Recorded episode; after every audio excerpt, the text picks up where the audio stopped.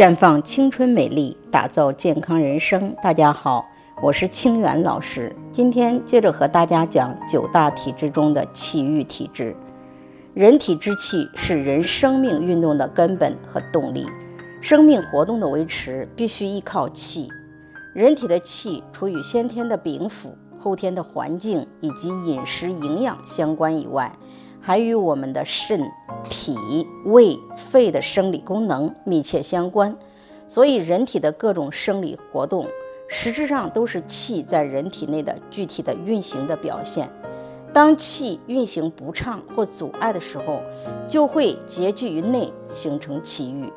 中医认为，气郁多由忧郁烦闷、心情不舒畅所致。长期气郁会导致气血循环不畅，严重影响健康。气郁体质养生方法：气郁在先，瘀滞为本。所以疏通气机是气郁体质者的养生原则。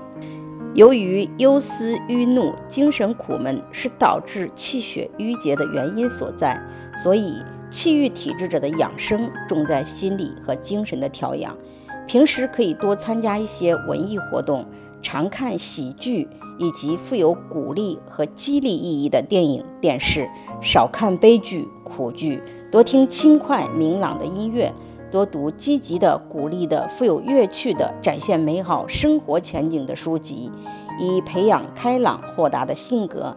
在名利上不计较得失，不患得患失，知足常乐；环境上肝气郁结的，宜居室保持安静。光线宜暗，避免强烈的阳光刺激。室内的温度宜适中，并注意劳逸结合，早睡早起，保证充足的睡眠时间。如果情绪方面控制不住，平时可以喝玫瑰牡丹低聚茶。在这里，我也给大家提个醒：您关注我们的微信公众号“普康好女人”，普黄浦江的普。康健康的康，普康好女人添加关注后，点击健康自测，那么你就可以对自己的身体有一个综合的评判了。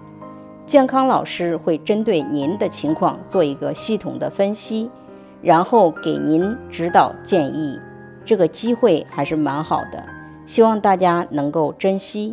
今天的分享就到这里，我们明天再见。